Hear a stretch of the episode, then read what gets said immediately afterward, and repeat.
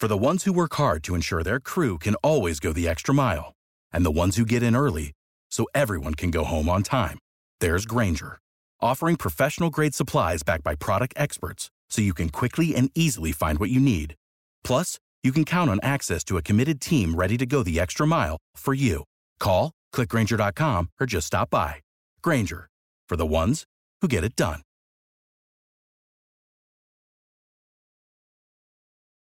Every team, every topic, everywhere. This is Believe. She's crazy like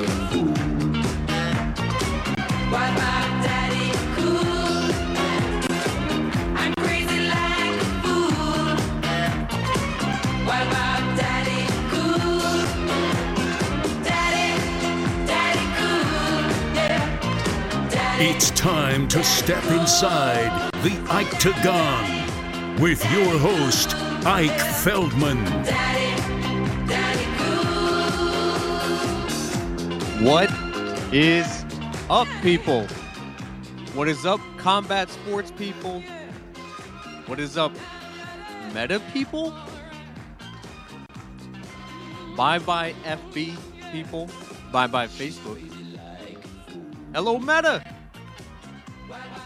But we ain't talking meta. I don't know what the hell it is. They have really cool, catchy commercials, but we are talking boxing.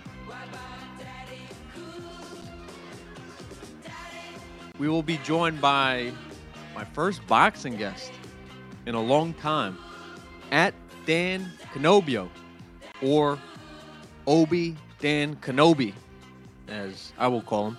He will be coming up in 15 minutes. Oh, he's reaching out. He says, "Should I join at 8:15?" Yes, Dan. That'd be perfect. Um, I'm going to say yes, please. Smiley face. Guys, this is your boy Ike Feldman from the Ikedagon and NBC Sports. Doing all things combat sports. I'm growing. I used to just be the MMA UFC guy, but um broadening my horizon. Talking boxing, now, I'm a surface amateur wrestler and boxing spokesperson. I could list you guys some champions from the NCAA, some Olympic champions in wrestling and boxing. I know the names Deontay Wilder, Tyson Fury, Canelo. I don't even know if he has a second or third name. The guy fighting this weekend, Vasily Lomachenko, who's a two time Olympic champion, the Ukrainian powerhouse against Richard Commey. But that's why I'm bringing in the expert, the guy who is on the PBC, ESPN, Fox, all the boxing countdown shows, Dan Canobbio. This guy is in the know. He's connected, very well connected. He has Bob Arum on his freaking Fave Five to throw back to T Mobile. I started talking about Meta, and now I'm talking about T Mobile. Hashtag the sidekick. And again, guys, I will take your digital phone calls, whatever you want to call it. Uh, I believe this is digital radio. Gotten a couple of calls over the first couple of episodes. And again, I'm doing this every Tuesday, 8 p.m. Spaces. No, I didn't misspell it in my title. I put spaces in the title. Spaces with your boy, Ike Feldman.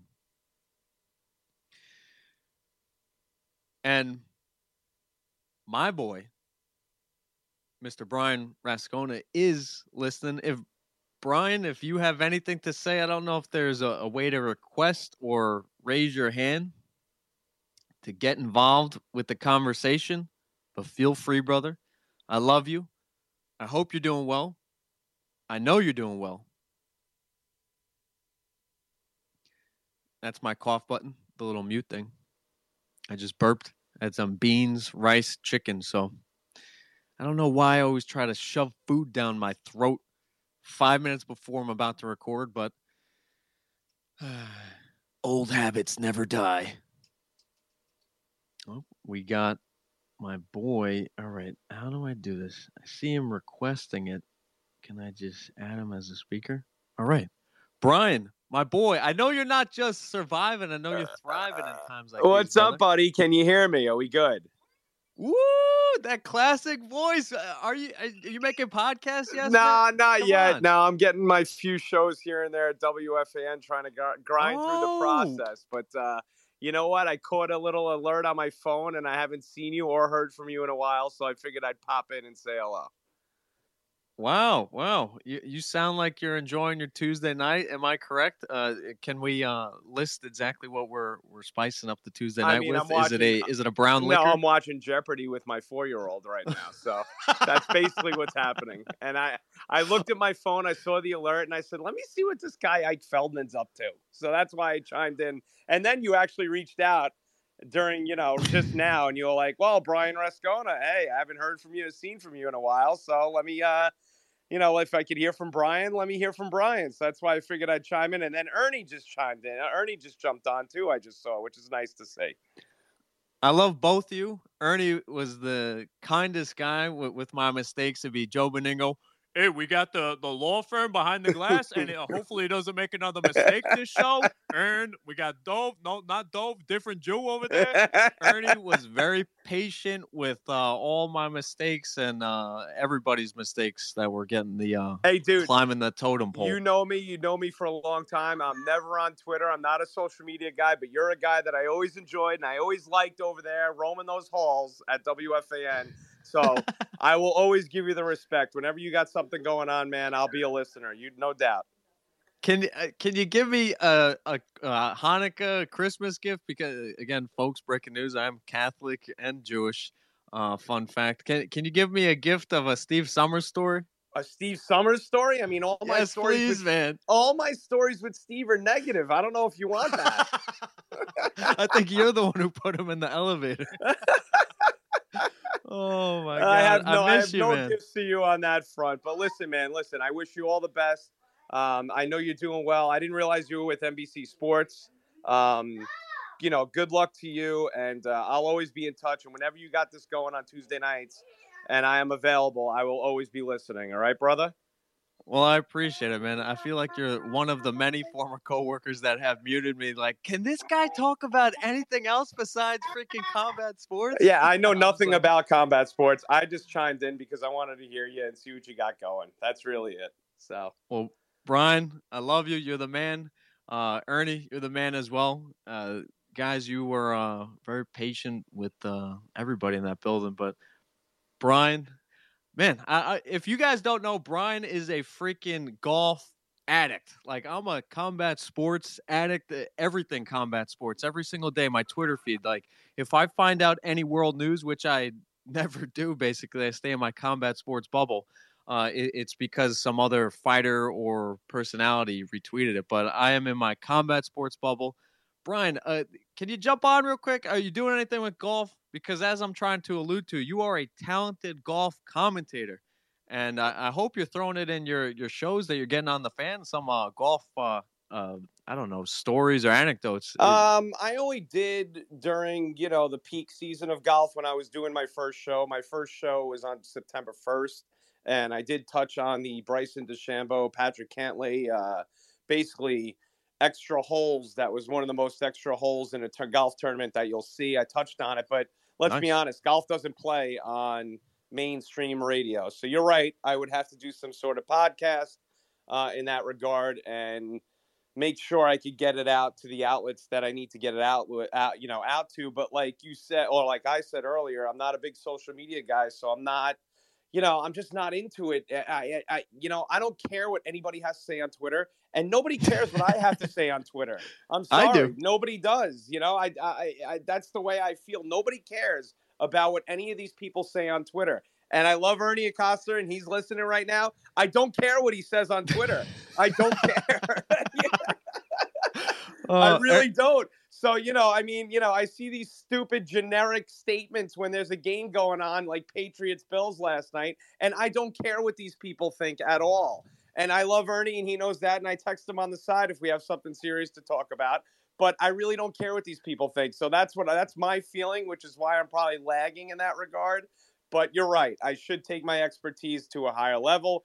I just don't know how long I'm actually going to stay in this business, to be honest with you, the way things are going. But I'm still I'm- sticking it out. I'm fighting. I think hard. we've been saying that for the last 10 years, man. I know, I know. It's just so hard to let go. It's hard to let go.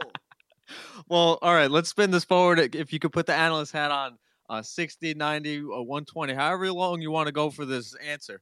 Uh, what can we look forward for the 2022 golf season? What golfers will stand out? Who do you believe is going to win the most majors? Give me something. That's all I know about golf. Collin Morikawa. I said That's a real to- name? I Collin Morikawa. He's from Northern California. He's won two majors already. He's one of the best young studs on the PGA Tour. He's the only guy in in golf history to be ranked number one as an American golfer on the European Tour, and that's the first time it happened. And he just won another tournament last week, and now it's not really peak season for the golf season, but I'm always locked in.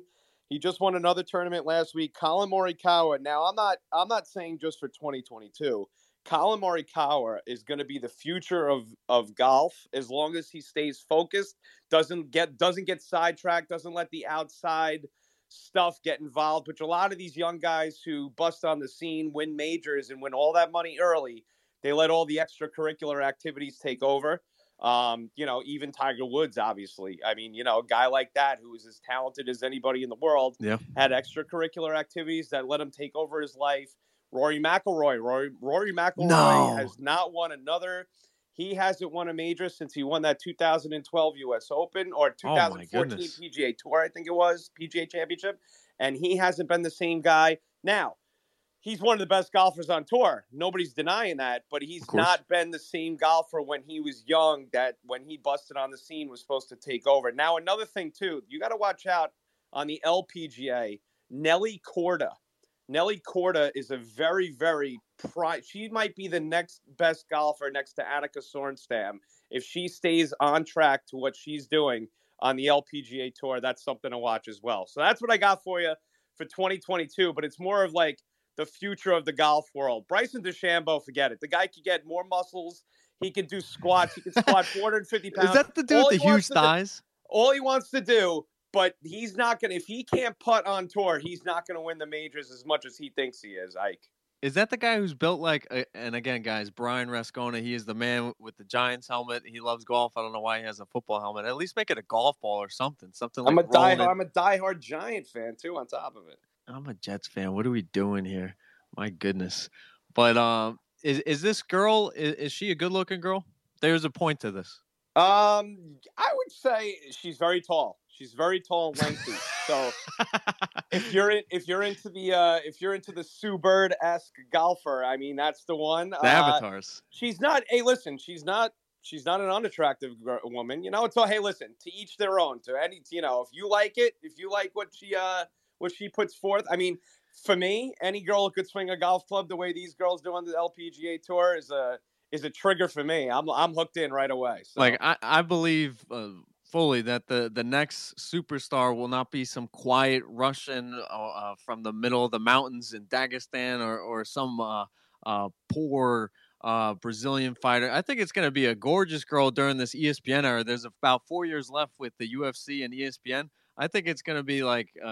Like a Ronda Rousey 2.0 that takes over. So that that's the only reason why I ask. I, I was trying to draw parallels bet, uh, between golf and MMA, right? I'm not being a creep, right? Parallels, parallels. no, not yet, not yet.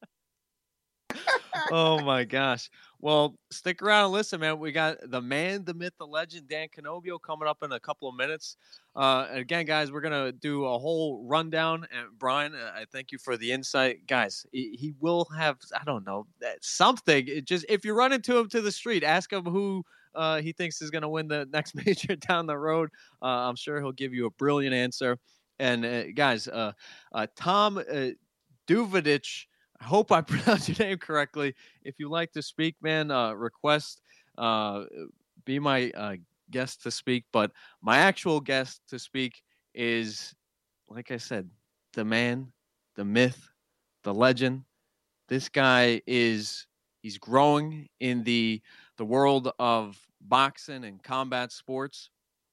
Dan Canobbio at Dan Canobbio Obi Dan Canobbio. uh, that that is trademarked. That is copyrighted. He's the man. He is a boxing broadcaster, the host of Inside Box Live, and also a play-by-play for Flex Fight Series. He will be on the mic uh, this Friday. I don't know about Saturday. Are you going to be doing the the Saturday show as well? I, I know it is. Uh, uh, Vasily Lomachenko at MSG. Can you uh, give us some insight to your schedule? Yes. Thanks for having me here, Ike. Uh, yeah, I'll be working both shows, taking the rare week weekend off from boxing, but I will be following along. But yeah, I'll be calling both events for Flex. Love doing that. Not just a boxing guy, I love MMA as well.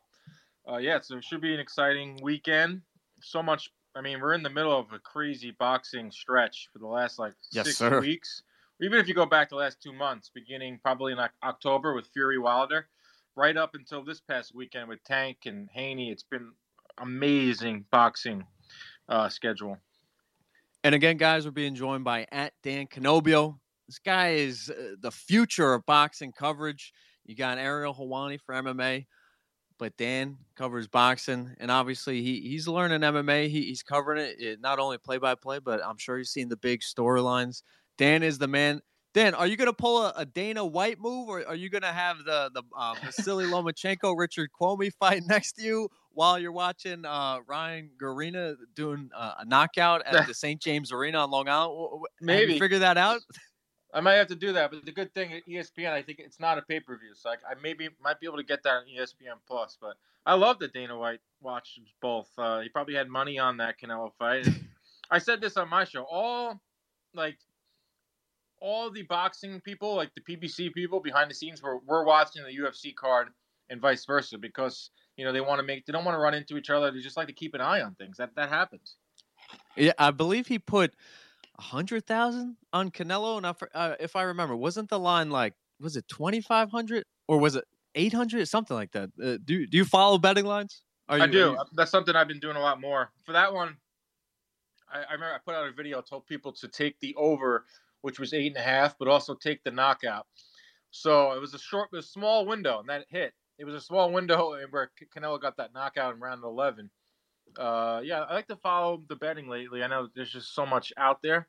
There's so many uh, sports books, but I feel like there's not a lot of um, people giving you reasons why you are you should make these picks. And since I have all the stats, you know, since I have the the numbers and I know the trends, I like to give you some context behind you know why I think like this will happen. That's something I'm doing a lot more.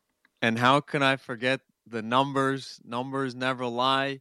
You are you're you were born in it. You are part of the CompuBox family. Uh, in case anybody doesn't know, your your father's uh, the person who started the CompuBox system. Mm-hmm. Yeah, it started in 1985. Was it like Uh, w- did he like go to bars and calculate percentages that he would like take a girl home? Like how did this like whole trend start? Has he always been a numbers guy? Um, not yes, he has. He, he grew up a big baseball fan. He loved Oh, numbers. there you go. Uh, Strat-O-Matic. lo- huge Strat-O-Matic guy. There you like, go. Played it like as a kid growing up. Had all the Strat-O-Matic games as, as a kid myself uh, from him. But he was like a behind the scenes guy in the '80s. He was working for Sports Illustrated as a researcher. Oh, nice. Working at HBO. Uh, you know, freelancing here and there, and he was also working at this place called Sports Information Database in uh, New Jersey. It was essentially like Twitter before Twitter, but it was like a hotline and uh, it was all these different um, ways to get stats, and these guys covered all different events. There was like a almost like a network of journalists, and he was working there with a guy named Logan Hobson, who eventually went on to co-found CompuBox with him. And they were saying like, "Hey, there's no stats in boxing outside of the tale of the tape. You know, height, weight, reach, and then eh, there's no numbers though. There's no like box score. There's nothing." So they said, "Can we do this?" So they had through his connections with HBO, he went and kind of just drew up a, a quick little program, an idea of what it was going to be, and then he pitched it to Ross Greenberg, who at the time was a uh, producer at HBO, and then he went on to become the president of HBO. And Ross Greenberg bought it on the spot. so they went from like this idea to being in business to working Hagler Hearns in like the span of a couple months. Oh my goodness. Well, God bless your father and the Canobbio family. You guys are through and throughout on the on the combat sports scene, uh, especially locally. Uh, Yeah, let, let me bro- just say one thing. My dad is getting uh, an award this Thursday from the Boxing Writers Association, the Long and Meritus Award uh, for pretty much a lifetime achievement award. So I'm very happy and proud of uh, all the work he put in. I'm glad he's getting recognized. and I'm sure he's very happy about the work that you and your brother Nick are doing. Uh, Oh, yeah. and uh, guys, in case uh, you don't know, uh, Dan will be on the Call Flex Fight Series this Friday and Saturday. Uh, outside of Dan doing all the the beautiful stuff on uh, what is it, Fox or ESPN. Dan is uh he, he's in he's in the grind for the local guys. I really appreciate that. He's kind of the news twelve of boxing and uh, combat sports. I really appreciate it. But can you uh explain how uh, uh, you and Nick got involved with uh, the Flex Fight series and how that, that started up? And uh, I believe with the, the co owner Chris or something. Can you explain that stories and uh, some Yeah, sure. backdrop of this local organization? Yeah, in 2013, my brother saw a void. You know, there was MMA was obviously on the scene for many years, but there wasn't. I think it was just you wouldn't probably know better than me. When was it legalized in New York? April of 2016. Yeah, so this was three years before it was even legalized, but you were allowed to do amateur events. And a lot of the times, the amateur events in on Long Island or in New York weren't really put weren't that organized. You know, I know a lot of stories of guys, MMA guys, fighting in like these underground, like almost like a fight club circuit, and uh, or they had you had to go all the way to New Jersey for like a Lou Neglia, or you had to go like to upstate to middle of nowhere. Yep, yep. My brother felt like there was a void, like there was so he grew up wrestling, and we grew up around the Ah. sport you know, we grew up around MMA and wrestling, and we did some stuff with the UFC. But like, we knew that like it was obviously very popular, and we knew that there was like a hotbed on Long Island. You know, Chris Weidman, obviously at the top Yep. levels, Ryan LaFlare. Uh, you can go on and on. At the time, in 2013, the guys that were on top, and we just knew he or he knew. Uh, I, I wasn't anything that I did. I came on as a broadcaster, but he knew that all these gyms had tons of kids. You know, whether it's Long Island MMA, whether it's Law MMA, all of them had these kids that just wanted to fight, and they wanted to fight at home on Long Island. So, 2013, my brother put together uh, the first event. I'll never forget it. It was at a small hotel ballroom, which is now, I think Jake's 58, to be honest with you. And the ballroom, the cage, literally the ceiling of the ballroom, and was about it six inches below, uh, above the cage. it was it was like six people there. We almost ran out of gloves. Uh, we weren't broadcasting live to anyone. We were just you know recording it. And I think he had like maybe six or, or eight fights, and it went off without a hitch. And then it just kept getting bigger and bigger. And then that- now look at today; it's streaming on Pluto. It's you know world, it's all over the country. They go to Florida, and they just do so many events. And now they have so much money in, put into it. I mean, my it's all my brother. I'm just here as a broadcaster because I love to and I- call fights. And I saw that there was a meeting at Mohegan Sun, and there's some clues going on of what could happen in 2022. Can you give us some insight about uh, uh, some That's plans? news to next year? me. I mean, Oh. my brother Nick, he, he moves in silence. He moves in silence, and then I find out. You know, he'll tell me, "Hey, uh, you know, we're doing this. We're doing a pro show." I'm like, "What?" Uh, him and Chris Machi, the you know, he's a partner involved, and he's the matchmaker. They are a perfect team. They're they're the both of them work so well together. So I, I know we have a lot of in store for next year. Uh, whether it's it's making the shows bigger, doing more pro shows, signing some names that you've heard. So uh, it's always exciting to be part of Flex. Fantastic. And again, we're being joined by at Dan Canobbio. Uh, you guys all listening know Dan for his uh, beautiful worldly boxing talk. So uh, sorry we had to plug the, the local spots. Again, uh, Dan's a fantastic broadcaster, host of Inside Box Live. Uh, uh, he's part of the family when it comes to CompuBox and, of course, the play by play for Flex Fight Series. So let's spin it forward to this weekend. Uh, you mentioned uh, about how guys are breaking down or seeing fights when it comes to analyzing winners or looking at the betting side of things. So, Lomachenko, Commey, who do you got and why? Oh man, um, obviously Lomachenko has the pedigree. Lou is, Uh, uh, the, excuse me, uh, DiBella is just pumping up Commey. I know it's his guy, but he goes, he's a live dog. He's a live dog. Oh yeah, I mean he's a promoter. He's going to say that, but he really is a live dog. Commey's got a massive right hand. Uh, he, he was a champion for uh, until Teofimo knocked him off, and uh, it was supposed to be Tiaf- it was supposed to be Commey versus Lomachenko le- uh, a few years ago for all the belts at 135 until Teofimo knocked out uh, Commey, and then went on to beat uh, Lomachenko. Commey's really good. He's a uh, very he's a heavy-handed, um, orthodox fighter, but I just think Lomachenko is is class. Um, he's you know on the north side of 30, but he's now healthy. That fight with uh, Teofimo is notoriously slow start. He threw like I think 11 punches around for the in the first seven rounds, and pretty Oh, much wow. gave away the fight in the first seven rounds. And it turned out that he had a shoulder injury that needed surgery. It was a second uh, time he needed that, so he has a little wear and tear on him, uh, Lomachenko. But you can't deny he's one of the most talented fighters in boxing. Still uh, ranks number one in a lot of the categories at lightweight, whether it's power punch connect percentage, jabs thrown per uh, landed per round, uh, plus minus, which is the art of boxing, is hit and don't get hit. He's got a plus minus of plus 18.7. So that means he's landing his uh, connects and it's what your opponent is landing on you. So, I mean, the guy is, is really good. Uh, I think Commey will just come up short, and I, I like Lomachenko on, on points. Yeah, and I, I saw that that tweet you put out with the percentage of uh, Lomachenko. I will include it in my NBC Sports Edge betting article. Uh, but. I, I, I'm a, a I'm a what do you call it? like a, uh, a surface boxing, surface amateur wrestling Olympic fan. I'm trying to get into it more, man. And guys like you make it easy to follow, make it fun to follow. Uh, you make Bob Arum seem cool. I mean that that, that, that Bob Arum be- is cool. Bob Arum's turning 90. Uh, Is he? God bless him. Uh, he's Wow. in town for the Lomachenko fight. God bless him. God bless him. But again, guys, if uh, you Uh, don't know he's getting a little ornery though. You're right. Arum's getting a little ornery. He's telling Coppinger, calling him a prick. He's uh, oh my God. God.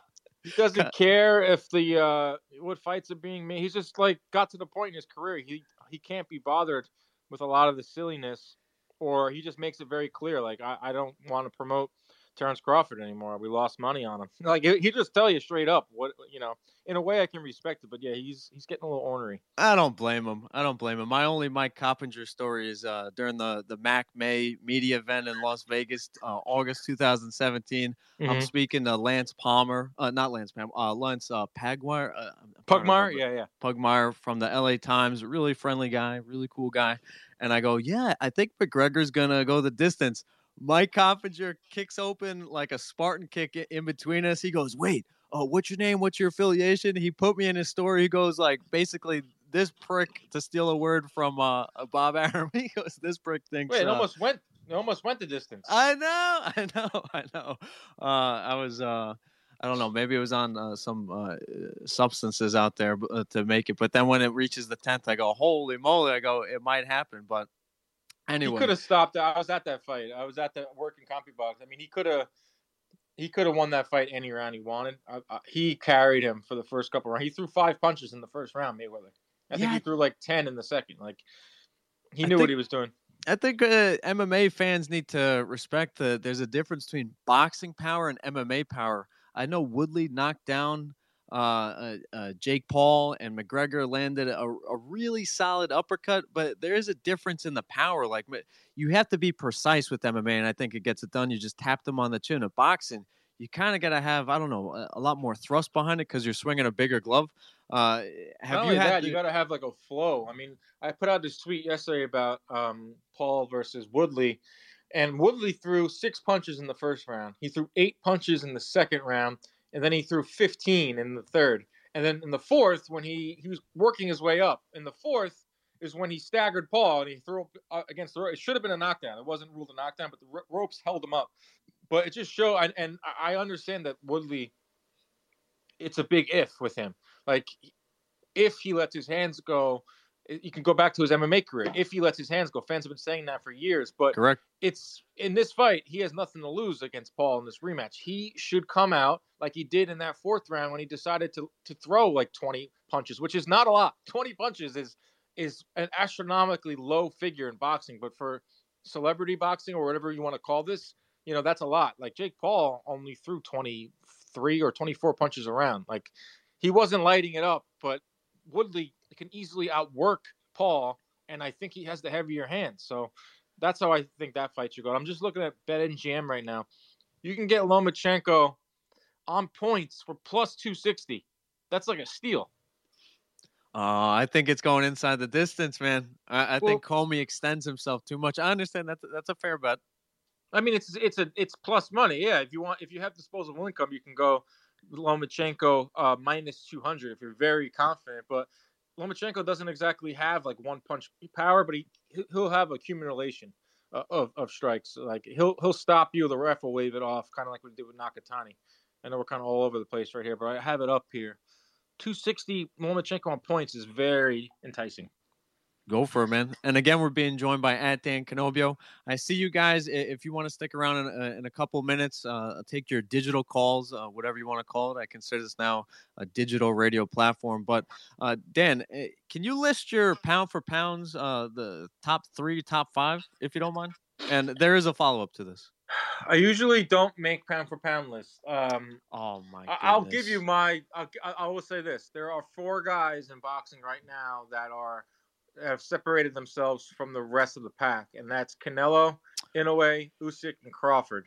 Those are my top four, and I don't think that You uh, failed the test. How come Fury's in? The, am I am I that benign? Am I that just like not in the box boxing scene? I know uh, I'm just a couple of years catching up, uh, trying to like cram knowledge here. But how Mhm. come Tyson Fury is not a type top three? Well, t- I, well, Fury, his last three fights have all been against Wilder. So Who's mean, a you can make a- crazy freaking challenger?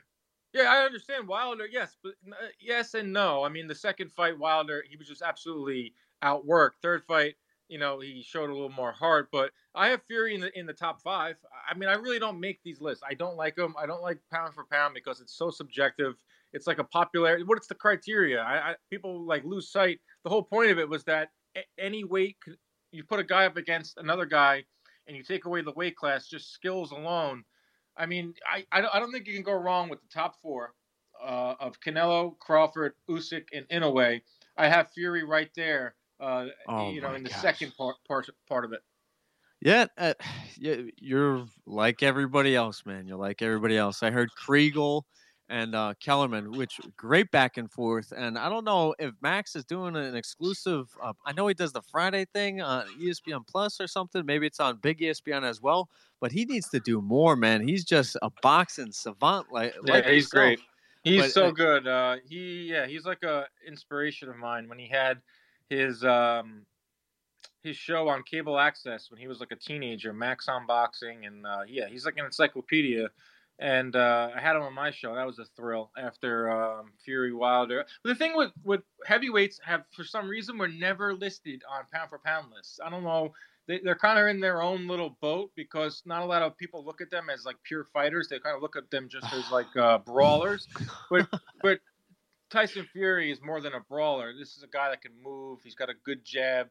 Obviously, he's added power to his game now because he's been able to knock down uh, Wilder, and, and the fact that he's gotten up four times from Wilder's uh, right hand, which no one gets up from Wilder's hand.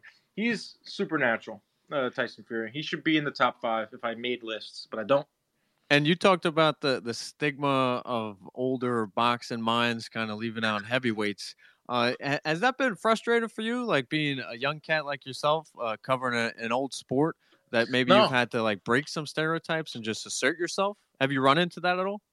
Um, no, because I understand it's an older demographic, but I think it's getting uh, the fans are getting younger because the fighters are getting younger, and it's a little bit of a turnover. But you know, there are some that probably know more than me historically, but I, I know my stuff when it comes to history, just from being around the sport and being around my dad. You know, he's a he's a walking encyclopedia, and uh, you know, we talk boxing all the time. It's definitely um, an older media group uh, for sure. But there are some young guys. There's, you know, Coppinger's pretty young. We're the same age. Uh, Ray Flores, who calls fights for Triller and calls fights for Fox. We're around the same age, and uh, there are some others. It, it, it's definitely um, I, what I try to do is bring a uh, you know a younger mindset. You know, whether it's the type of media you're doing, shareable content, just doing stuff a little outside the box. That The know, two minute, uh, what is that? The two minute drill? Uh, Yeah. forget- that thing is phenomenal. Well Yeah, I know. Fastest two minutes in boxing because I know a lot of people have ADD and they only and if a lot of people also can't watch all the fights at one time. They, they either watch them on Sunday morning or they don't watch them at all. So I, a lot of people hit me up after I do those those two minute recaps and they're like, "This is great because I wasn't able to watch the fights this weekend." Or people tell me, watching these has got me back into watching fights, and that's the best compliment you can ever Nice. get. You know. Phenomenal, phenomenal. For me, getting people in the fights is just have them have my wife cook an amazing meal, and then they have to watch and uh, two guys fight in their underwears, and I, I try to explain it to them. That's how I get fans. but uh, again, we're being joined by at Dan Canobbio. Dan, I appreciate the time. Just uh, two more, if you don't mind. Mhm. Um, are you happy that Floyd and the Klitschko that era is past, and now we have the Teofimo Lopez's, the the Lomachenkos, the Crawfords, the Garcias, the Davises? Like, are, are you kind of happy? I, I know they're all time greats, and Floyd can be argued for the greatest of all time, but uh, are you kind of like satisfied that we're in this like, I don't know, just a beautiful widespread? You got heavyweight to I don't know what the, the lowest weight is. Is it lightweight? Is it bantamweight? But like my point is, boxing seems like it, it hasn't been better in our lifetime. Maybe the when we were born around the Tyson time. Uh, it's definitely on the upswing. And uh, when Floyd retired, I was a little nervous because he was the biggest thing going, and uh, everyone knew who he was. He had a lot of mainstream. He crossed over into the mainstream for sure. But a lot of times when people bought his pay per views, they had buyer's remorse after, and it's not his fault. It's because he's just so damn good at boxing that he would just box the ears off of the best fighters in the game, and he wouldn't really knock guys out. And and when yes, he left a, a lasting legacy for sure, but he also uh, put a lot of emphasis on being undefeated, and he kind of left this notion in boxing that you can only be good if you're if you have zero losses, and that has still is around today. Like it's Floyd retired, and his last uh, pro fight, if you don't count the McGregor one or the Paul fight, was 2015. Berto. Berto. His last fight was Andre Berto, and, and it's still we're still fearing the ramifications of fighters that are afraid to fight the best because they don't think they think if they lose once, uh, it- you know, their their career is over. So that's not the case. I mean, you can look like I like to say, you know, Oscar De La Hoya. Look at his his career. He has three or four losses, but he fought everyone. You know, he's regarded as like a warrior. Uh, obviously, his out outside of the ring stuff is kind of you know marred a little bit of his reputation. But if you look at his fighting career, he fought everyone. Yes, he won some, he lost some, but he fought everyone. That's how it should be. So I'm glad that that's starting to kind of thaw out a little bit. We're seeing these young fighters come up the ranks. Uh, and we're, we're seeing it in this last couple of weeks with the lightweights is like anything could happen. Like Kambosos upsetting Teofimo, no one saw that coming. So now No. he is the cash cow. That injects so much life into the sport. And like yeah, with Klitschko, those I mean, he was a dominant heavyweight all time, but his fights were boring. Let's be honest, his fights were very boring. he fought mandatories all the time. He didn't take any risks. He was totally fine with fighting two mandatories a year in Germany, calling it a day. Now in heavyweight division, we're in right now. We got Tyson Fury, we got Deontay Wilder, we got Anthony Joshua, we got Alexander Usyk, Joseph uh, Parker, we got uh, Joe Joyce, Dillian Whyte. You know, there's a ton of names, and they're all like compelling in their own ways. I always, you know, there's a saying in boxing, like boxing goes as the heavyweight division goes, and I, I think that's the case. I mean, you have two big giant heavyweights going at it, Wilder and uh, Fury, giving you one of the best heavyweight fights ever. And ironically, and again, we're being joined by at Dan Canobbio. Uh, ironically, in the UFC, we kind of have like a, a very similar to boxing stall out in the heavyweight division with the Jon Jones and Francis Ngannou. It's funny, Um, right? Because I think that's a what's happening in the heavyweight division in UFC is like a very boxing thing to happen. Yeah, and, and the fight might never happen. And uh, I love how the UFC keeps everybody under the same banner, and there's a ranking system. And these guys throw down their heart, like we saw Justin Gaethje, Michael Chandler. Man, how many years off their freaking brain did they take from that fight? It was just two gladiators, warriors, just battling out in front of a Mhm. bloodthirsty audience. It was beautiful for us, and I hope they got uh, well paid. But can you agree that bo- Olympic boxing has a lot more action than uh, most uh, professional fights? J- just kind of like balls to the wall, support their country. Fr- from what I've seen, uh, my perspective, that's how I feel. Uh, uh, do you agree? Um, in a way, yes. Uh, I think that this past U.S. Olympic team uh, was one of the better ones. I know it was the smallest one ever, but it had a guy in Keyshawn Davis who was really good. It had a guy, this guy Torres, who's going to be a heavyweight. I think it's just that's the. I do think that's a missing piece in order to keep boxing, uh, you know, reinvigorated with new talent. The No, I- reason I think that- it's set in stone. My my bigger point. Sorry to jump in there, but my bigger point is I think that's where MMA is going to go.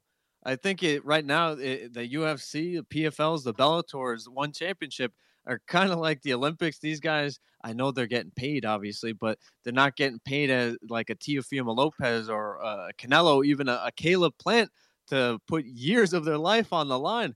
I think it's you're going to see a lot more like the boxing model. I think Khabib is the perfect example, George St. Pierre, of the boxing model in mixed martial arts. Very wrestling heavy, basically safe strategy. Uh, keep your record intact. Khabib finished 29 and 0. I think MMA is going to go that way as soon as the fighters realize how much power they have.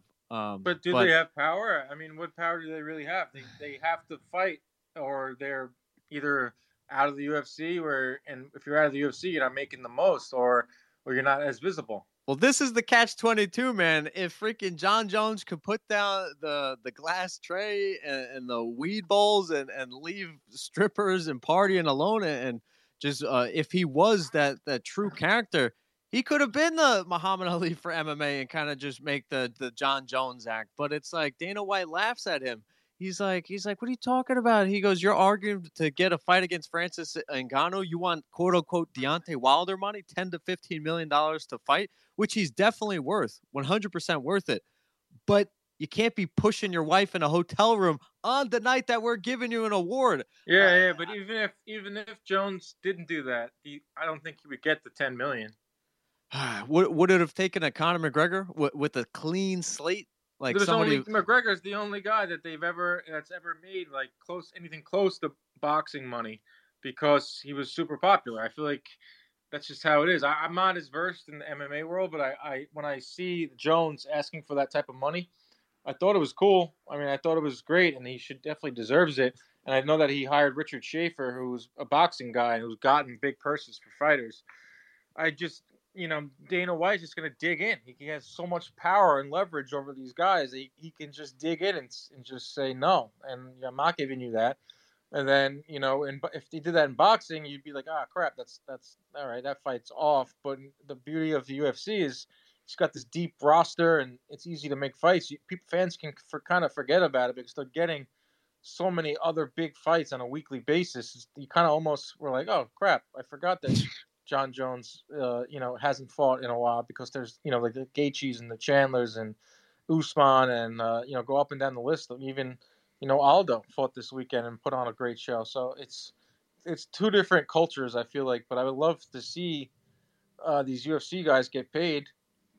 One hundred percent, man. And look at you tuning in, man. Yeah, and Aldo is one of the, the better uh, uh, MMA boxers, if there is a thing. Uh, but uh, I I really appreciate the time, man. Uh, uh, this this this means a lot, man. I know you're a busy dude doing a lot. You got a lot going on this weekend with the Flex Fight series. Uh, if you guys don't know, now you know. Download the podcast Inside Box Live. He's part of the CompuBox Mafia. The Canobbios are taking over. Dan, I Oh, really yeah. appreciate the time, man, and uh, obviously the insight. Thanks, Ike. Thanks for having me. Keep grinding along, and uh, hopefully see you at uh, a fight soon. Uh, yeah, uh, maybe this Friday, brother. But uh, we'll we'll see what's in plan with the wife. But uh, take it easy, brother. Have a All right, great week, and uh, talk to you soon, man. All right, take care. All right. If anybody wants to talk, raise your hand, request. I'd love to get your thoughts on what Dan had to say. He had to say a lot. I asked him a lot. He stayed on for nearly 30 minutes, and I really appreciate Dan's time. He's a busy guy. He's a busy guy. And he was in the, the bullpen for Luke Thomas's and Brian Campbell's Combat Sports Show. And uh, he got the call to the big leagues to fill in for Luke when uh, Luke Thomas when he was out last week and that's a big deal. A lot of people are recognizing Dan. If you're not, you should. He is the man at Dan Canobbio, Obi Dan Canobbio. He's a fantastic, vibrant young boxing broadcaster. Again, he is the host of Inside Box Live. He does play by play locally, Strong Island, baby, and maybe growing from there for the Flex Fight series. I want to know your guys' thought. Why is Tyson Fury not a boxing top three? Dan listed off Terrence Crawford, Alexander Usyk, and Canelo Alvarez, which are all great options. But I didn't know who the hell Alexander Usyk was till he beat Anthony Joshua. I did my research on Usyk. He's a former Olympic gold medalist, I believe, at the 2012 Olympics in London. He's undefeated. He moved up a weight class to face a fighter who's carved out of granite in Anthony Joshua. And he put on a hell of a performance against Joshua. I didn't know who Usyk was before that performance. Uh, and I think you guys could say the same with like an Andy Ruiz. I know Anthony Joshua has been everybody's person to kind of step over to make their name, but I think it was a little too fast to insert Usyk into the top three. Too fast. Canelo fought Floyd in 2012, 2013, something like that. And he's just been a marauder ever since.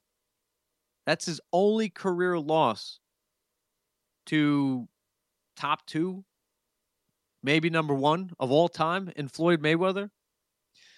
I know you could say back in what was it 2018 Gennady Golovkin versus Canelo Alvarez the draw the quote unquote draw? Yeah sure. That's Canelo's second loss. But his only two losses Triple G Floyd Mayweather not too bad. And this guy is a finisher. There's no doubt Canelo number 1 pound for pound sure. You're there. You took the risks too and I appreciate it the fact that you stepped up to fight Floyd, the fact that you've stepped up for multiple times in different weight classes, I respect that. Canelo Alvarez is not afraid of any man on God's green earth. The number two, Terrence with one R, Crawford. Undefeated, beautiful boxing technique, very quiet, under the radar in terms of personality, very quiet, very calm, keeps his personality introverted. But man, he's an extrovert on fight night. And I not only appreciate Crawford because of his status and his wing, winning ability, I appreciate him because he's a pioneer in the sense that he's not afraid to switch stances. I know this sounds what? Boxers don't switch stances. No, yeah. If you pay attention, traditionally, 99% of the time, 99.999% of the time, boxers do not switch stances. Bud Crawford does, and I appreciate that. Him taking the the risk to better his career, kind of be a Rubik's cube for his opponents. On many fronts, I agree that he's number 2. But Tyson Fury has to be number 3. Before the December 2018 first fight against Deontay Wilder, I remember. I think it was December 8th or 1st. It was adjacent to a UFC uh, 31, UFC 231, Max Holloway, Brian Ortega event. I uh, I don't remember the exact day. Sometimes I'll go with this, sometimes I'm not. This is a 50-50 call. But on that night, Deontay Wilder was still undefeated, was still 40 for 41 in terms of knockouts one decision in his career leading up to that fight with Fury. What was it? The 10th round? Misses with the right, comes back with the left, drops Fury on his arse.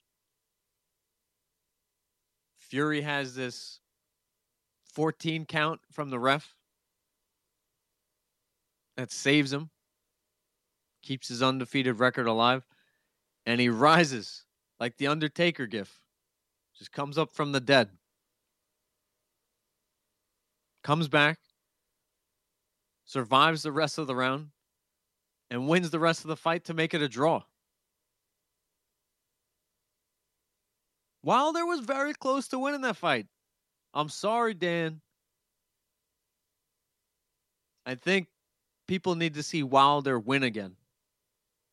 We could see a fourth fight. This could be Juan Marquez, Manny Pacquiao.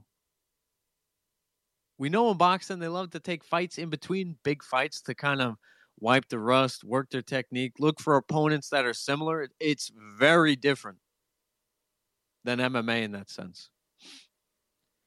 In the UFC this weekend, Josh Emmett, a knockout artist, coming off knee surgery, is getting a young lion in Dan Ige. Josh Emmett is not getting a layup.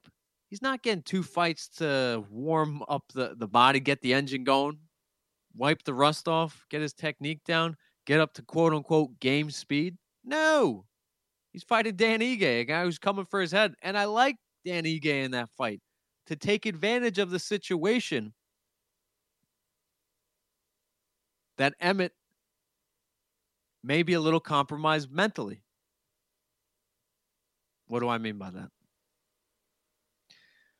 I mean, Josh Emmett may be thinking of that knee, may not be too sure right away how he's feeling on that knee.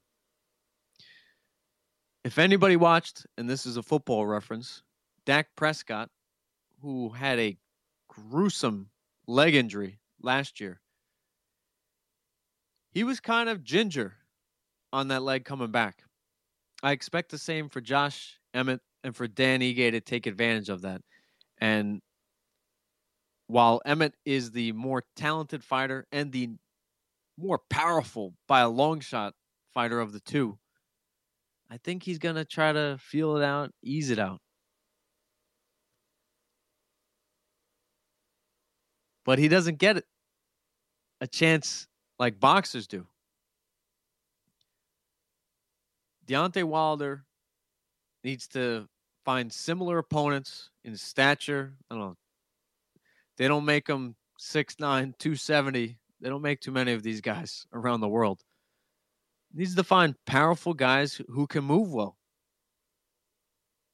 who will try to run him out of the ring, who will try to bully him, people who can emulate Tyson Fury.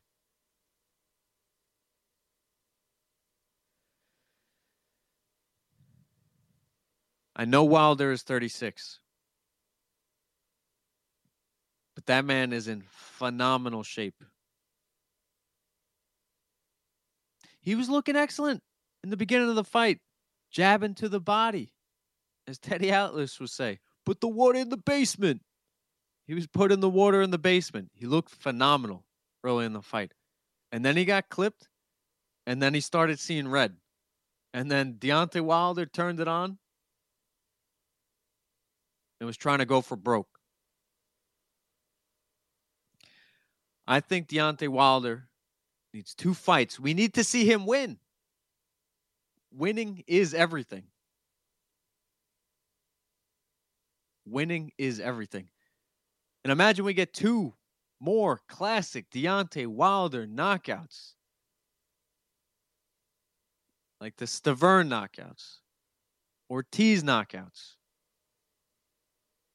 He pulls off two more knockouts. We might get the fourth fight. But things need to happen fast. He is 36, like I said. He needs to get it moving. Maybe the spring of 2022 and then the fall of 2022 could get back to back fights, two knockouts.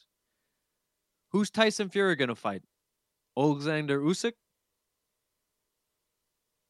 Okay. Who else? Dillian Whyte? I think those are win and win for Tyson Fury. Obviously, if he's motivated, but he just needs to take time to chill out because he climbed the mountain. I picked Wilder to win.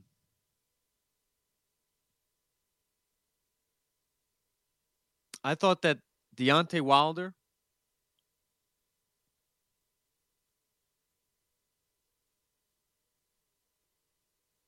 would not only survive, but thrive to make it to the bell and win the fight. I was correct that he had the heart.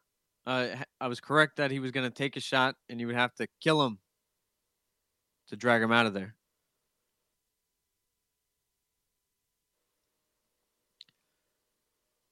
But I was wrong about Tyson. Tyson Fury proved me wrong. I believe he is a very cerebral and also a very mental fighter. In the fact that if he saw the backdrop that Anthony Joshua, that fight was taken away from him because of Alexander's Usyk's upset in September, that a couple of weeks later for the October 9th fight, he would kind of lose motivation. That $100 million payday, UK versus UK fighter in UK. What a massive fight that would have been. Anthony Joshua versus Tyson Fury. Massive, massive, massive. Would have been massive. Usyk played spoiler.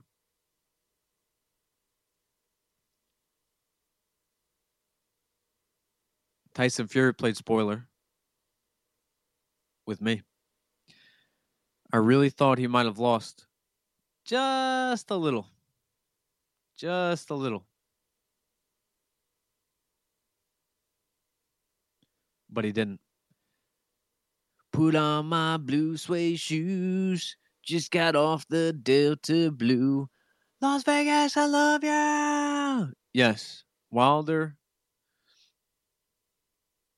was singing once again October 9th in Vegas and well deserved. The man is talented, firing absolutely on every single cylinder. It's impressive. And that's why that man needs some respect on his name. Put some respect on his name. Top three, come on. I'm sorry, Usyk. Tyson Fury. What are we doing here?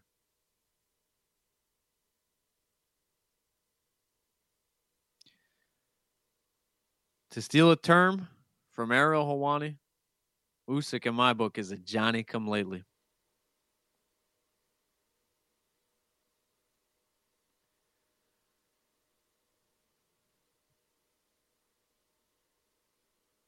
But he's really good too. Boxing's in a great state.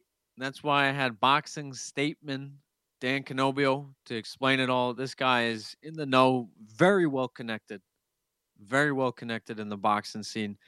And I appreciate Dan, what he does for combat sports and what he does for my sport, uh, mainly mixed martial arts. He's the play by play commentator for Flex Fight Series, He's the host of Inside Boxing Live. His family created CompuBox. Dan is the future. Dan is the now. He's part of this wonderful new wave of combat sports. And I'm very, very, very appreciative of his time. And uh hope you guys enjoyed it. Again, Twitter, spaces with your boy, Ike Feldman. Thank you, Brian Rascona, Ernie Acosta, Dan Canobbio, of course. You're the man, brother. And all the listeners that join. I got to do a better job at working you guys in, trying to get some, uh, I don't know. This is not only about the, the guests that I'm bringing on, it's about you. It's about you guys. And maybe I'll push the guests to the back half of the show and uh, you could do some calls that way. Digital calls. Digital calls. But I love you guys.